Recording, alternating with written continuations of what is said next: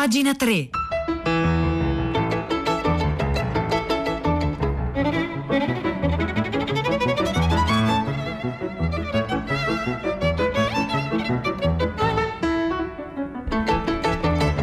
Le 9 e 2 minuti, buongiorno da Vittorio Giacopini e benvenuti a pagina eh, 3, la cultura nei giornali, sul web, nelle riviste, ovviamente sulle schermi dei computer in questi giorni o anche gli schermi televisivi, visto che stiamo cercando di capire che cosa accadrà all'America e quindi poi cosa accadrà a noi di remoto da quest'altra parte dell'oceano. Molti, molti gli interventi di scrittori, commentatori, politologi su, di questi temi, su questi temi, ne parlo naturalmente di scrittori e politologi americani che riflettono su quello che sta accadendo in America, anche se ancora non si è ben capito che cosa accadrà. E, tra i tanti ve ne segnalo due come aperture che possono essere interessanti. Una è un'intervista che Anna Lombardi ha realizzato per Repubblica al saggista Adam Gopnik e, e Gopnik dice il populismo è una ricetta che funziona ancora perché sicuramente non sappiamo se vincerà Biden, se vincerà Trump, ma sicuramente Trump non è stato spazzato via da quella che i sondaggisti pensavano fosse la onda blu democratica. Questo non è accaduto e quindi vuol dire che la ricetta, la ricetta del populismo è ancora molto forte e poi c'è un'altra riflessione di stampo abbastanza diverso fatto è eh, un'intervista di Caterina Soffici che trovate su La Stampa a Elizabeth Strutt scrittrice eh, premio Pulitzer che dice siamo un paese arrabbiato ora eh, Biden deve eh, calma, eh, calmarci ma chi sono i trompiani? Chi sono questi personaggi per cui la ricetta populista funziona ancora? Dice Gopnik.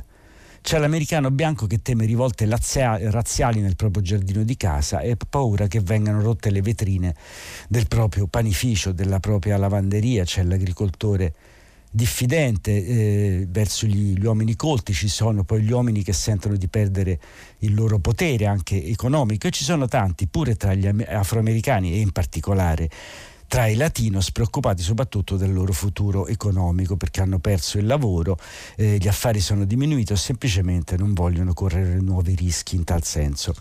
Tutte queste categorie hanno seguito il richiamo della politica populista di Trump, non necessariamente perché lo ritengano il, moglio, il migliore, ma non illudiamoci, queste cose non finiranno. L'America è, è, divisa sin dai tempi della guerra civile, quelle ferite non si sono mai sarate, sanate, né è stato mai fatto alcunché per colmare le differenze. Negli anni 60, quando vinse Richard Nixon, oltre alla divisione razziale, contò anche quella generazionale, ora pesa quella culturale e di genere e persino una nuova, quella tra sani e malati. Questa è la novità del Covid, ma non soltanto, anche perché la battaglia sulla sanità è stato uno dei punti chiave della politica americana degli ultimi almeno dieci anni e persino appunto una nuova, quella tra sani e malati, dove i primi sono pronti a sacrificare i secondi pur di non cambiare nulla del loro stile di vita. In questo paese il liberalismo è profondamente malato, attaccato all'ossigeno come se avesse preso il eh, coronavirus.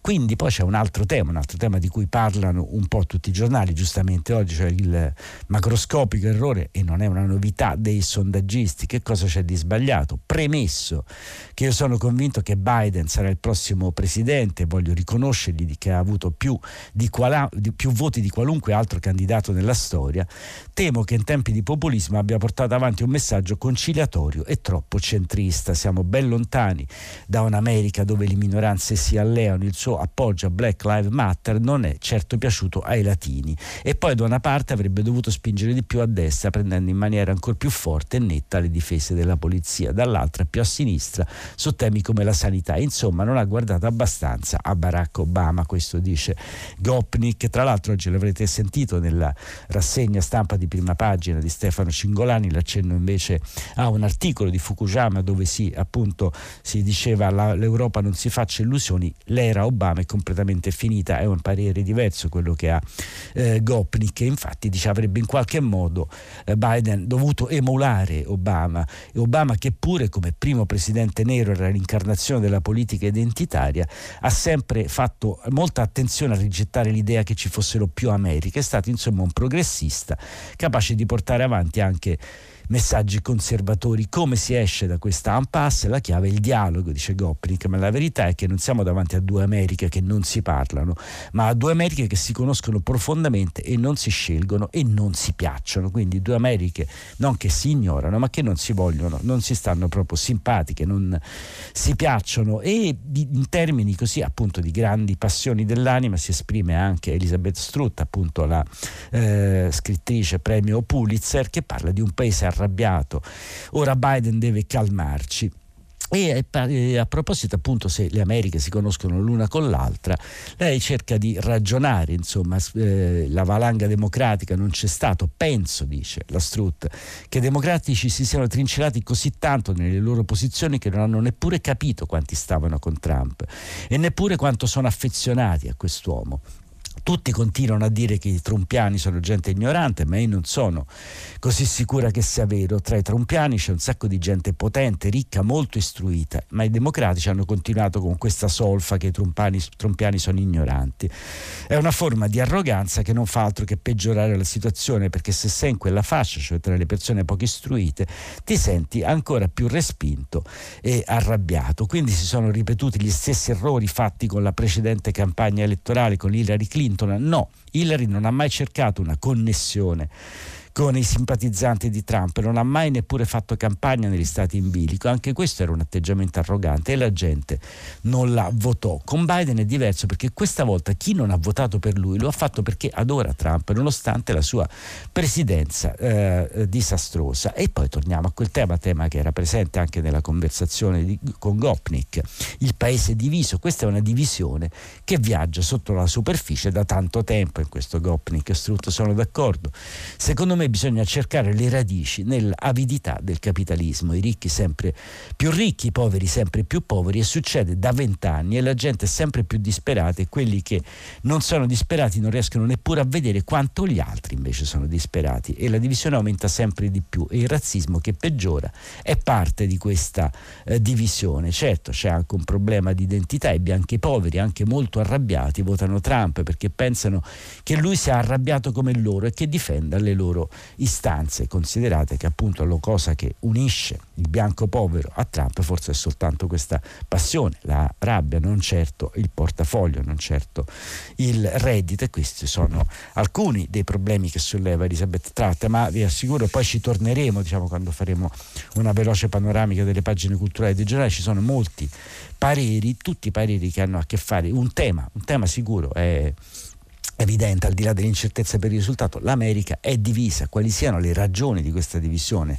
è valutato diversamente da molti, ma insomma si parla di un grande paese diviso.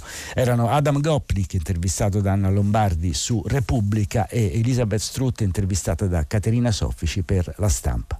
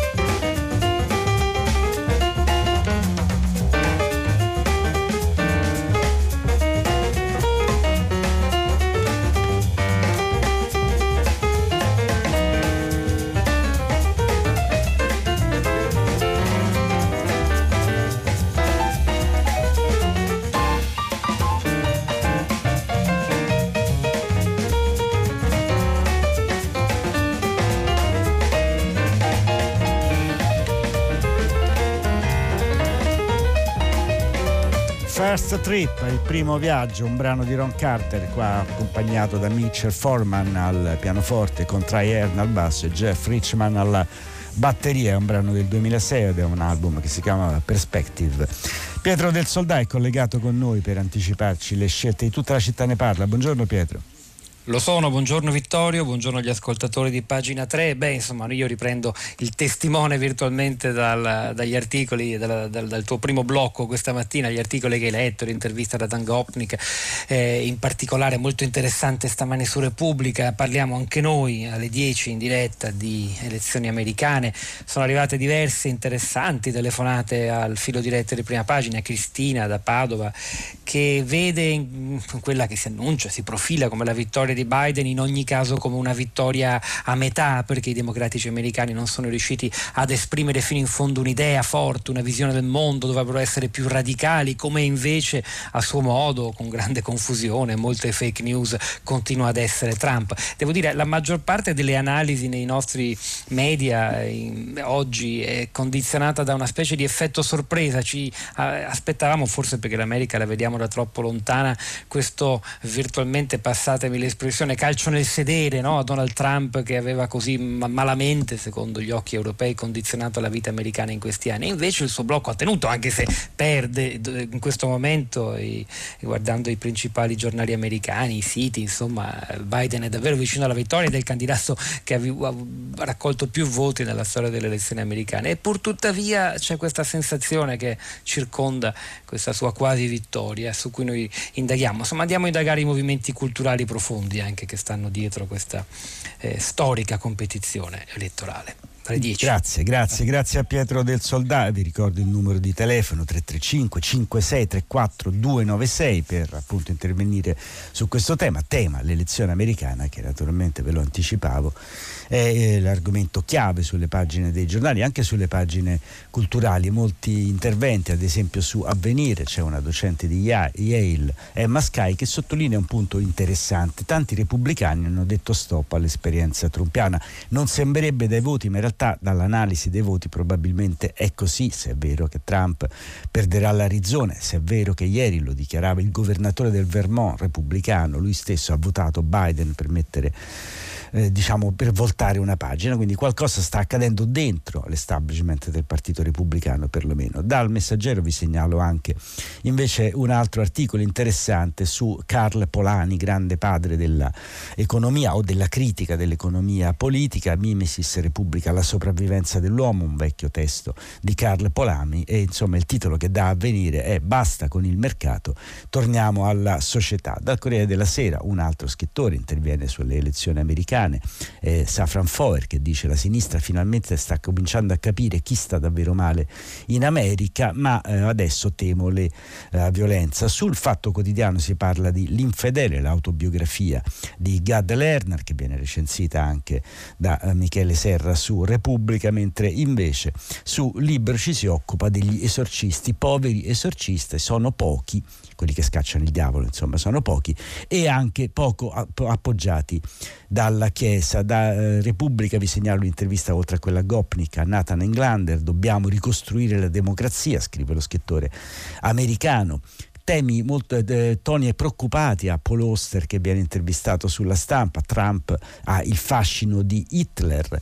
E invece per vogliamo parlare dell'America, dell'America migliore, profonda e più affascinante, andiamo su Rolling Stone. Rolling Stone ha pubblicato un lungo articolo tradotto dall'edizione americana del magazine in cui si raccontano una serie di interviste che erano state perdute ma sono state ritrovate in astri che nel 1971 Bob Dylan eh, ebbe con Tony Glover Glover, suo amico, scrittore, giornalista, queste interviste raccontano moltissimo della carriera della, diciamo, di come Bob Dylan divenne Bob Dylan. E poi per finire dal piccolo vi segnalo un saggio interessante che pubblica il Mulino sulla eh, Trieste negli anni del dopoguerra, un saggio appunto che racconta come la scia non si accorse di quanto stava accadendo, non, si, non previde la rottura che stava per avvenire tra Stalin e Tito. Ecco, queste sono alcune segnalazioni dai giornali di oggi, giovedì 5 novembre.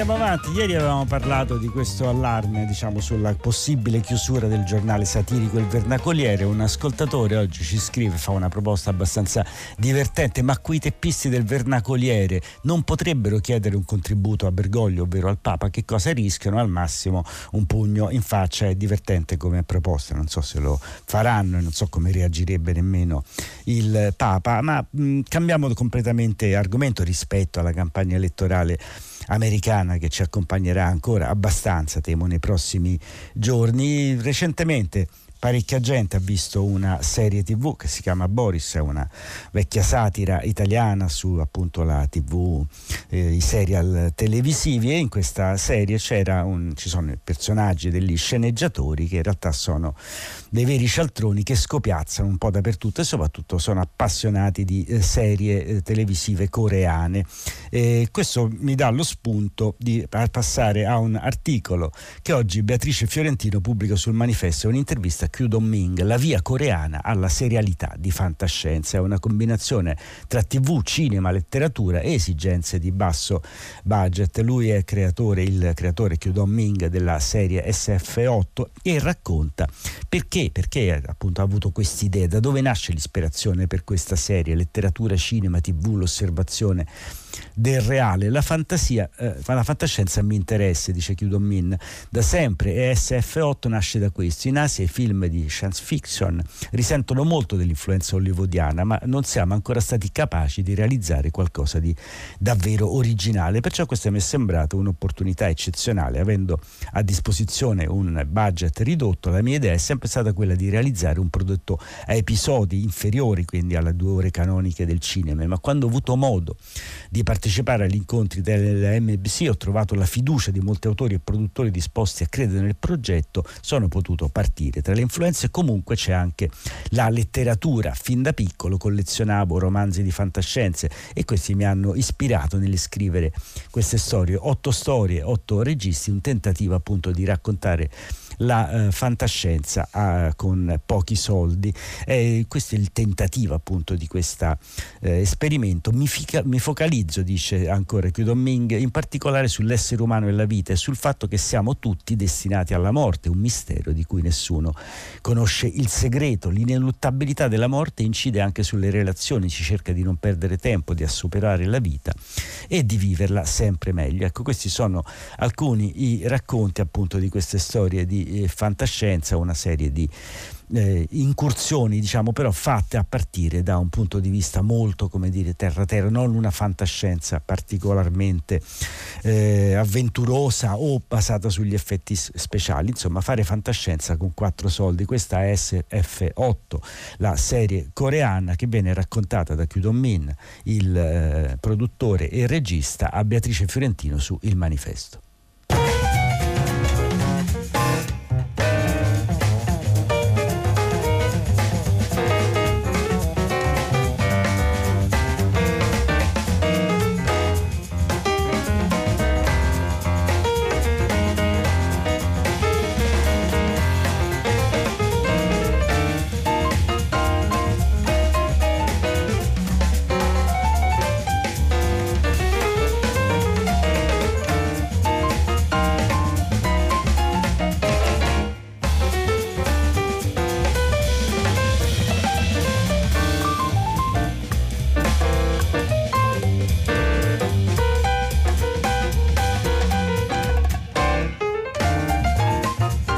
Parliamo di Mary Poppins non perché vogliamo rivisitare quel celebre personaggio, ma perché Mary Poppins esiste davvero. C'è una Mary Poppins italiana, una ventenne di Fano, si chiama Valentina e sta studiando nel college dove si producono le babysitter dei VIP. Da questo college eh, britannico è uscita la uh, Nanni, la, appunto la, la balia dei duchi di Cambridge, si chiama Norland College, è un prestigiosa scuola per bambinai fondata nel 1892 da Emily Ward, pioniera dell'educazione infantile in Inghilterra e di questi temi si occupa Tiziana Petrelli oggi sulle pagine del, eh, Corriere, del eh, Resto del Carlino che intervista appunto Valentina Berloni, 20 anni, originaria di Fano, provincia di Pesaro, Urbino, che è entrata appunto per selezione vincendo un concorso in questa appunto super scuola per bambinaie. Sono arrivata alle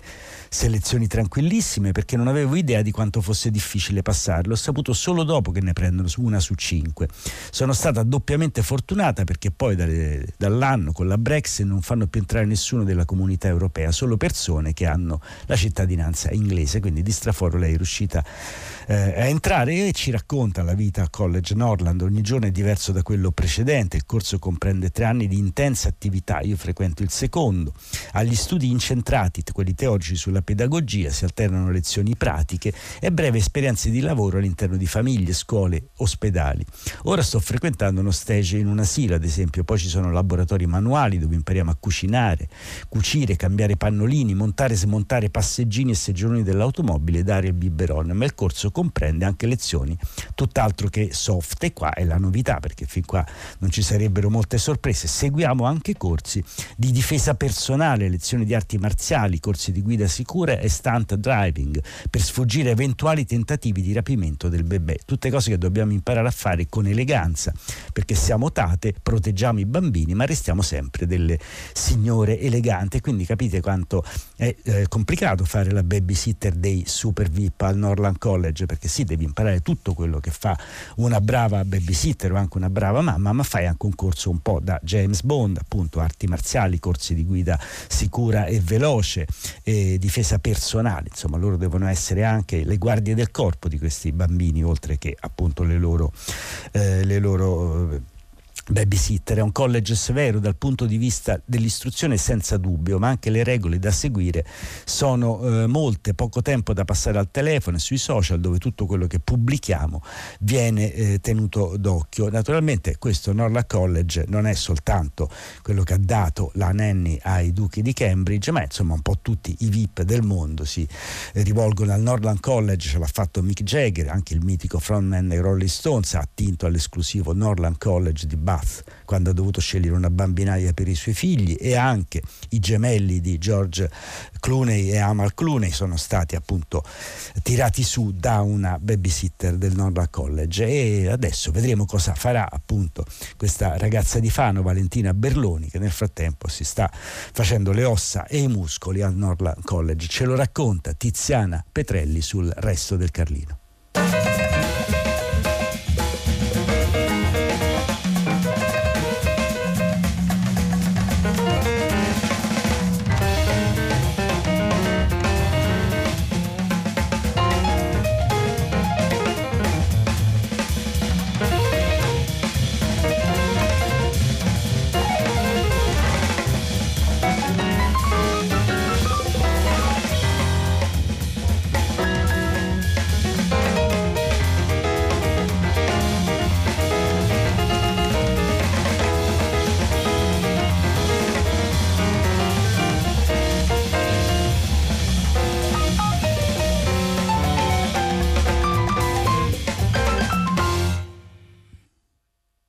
First Trip, questo è Ron Carter, qui è accompagnato, lui grande bassista, accompagnato al piano da Michael Foreman con Trey Hearn al basso e Jeff Richman alla batteria e concludiamo parlando del cubo di Rubik. Il cubo di Rubik è quel giochetto che è quasi impossibile da fare, c'è, c'è un sacco di gente bravissima a fare il cubo di Rubik che io non ci sono mai riuscito in tutta la mia vita, limite mio.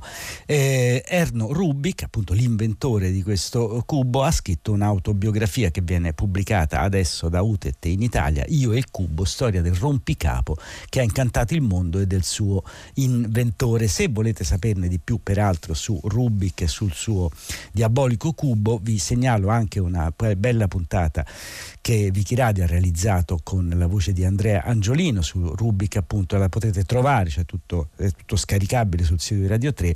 Il, la, la, data di questa puntata sul cubo di Rubik è il 5 giugno del 2017 e invece Giordano Teodoldi oggi, te, eh, Teodoldi oggi su eh, Libero racconta appunto questa autobiografia dalla sua invenzione nel 1978 oltre un miliardo di persone nel mondo ha giocato con il cubo di Rubik, il popolarissimo rompicapo in cui bisogna ricomporre le facce del cubo dello stesso colore e che prende il nome proprio dal suo inventore Erno Rubik di cui non si sapeva molto. E invece anche la sua vicenda è affascinante. Nato nel 1944 sotto le bombe degli alleati a Budapest la madre pianista dilettante da padre progettatore di alianti Rubik raccontava che già a scuola amava disegnare l'ambiente e gli oggetti circostanti. Certo perché Rubik al di là di questo diabolico eh, cubo è stato molte altre cose soprattutto un architetto un designer. Era mille cose inventore professore architetto designer designer, scultore, prima, questo prima del cubo, dopo il cubo fu solamente il cubo ed è infatti così che nel libro si presenta al lettore. Il mio nome ufficiale è Cubo di Rubik, che non si chiama più Erno, è diventato appunto il suo cubo. Insieme alla storia del suo cubo, Rubik offre preziose indicazioni a un mondo, scrive Teodoldi che sembra aver perso l'immaginazione a favore della sola erudizione, citando Einstein per, quale, per, il quale il vero segno di intelligenza non è il sapere ma l'immaginazione.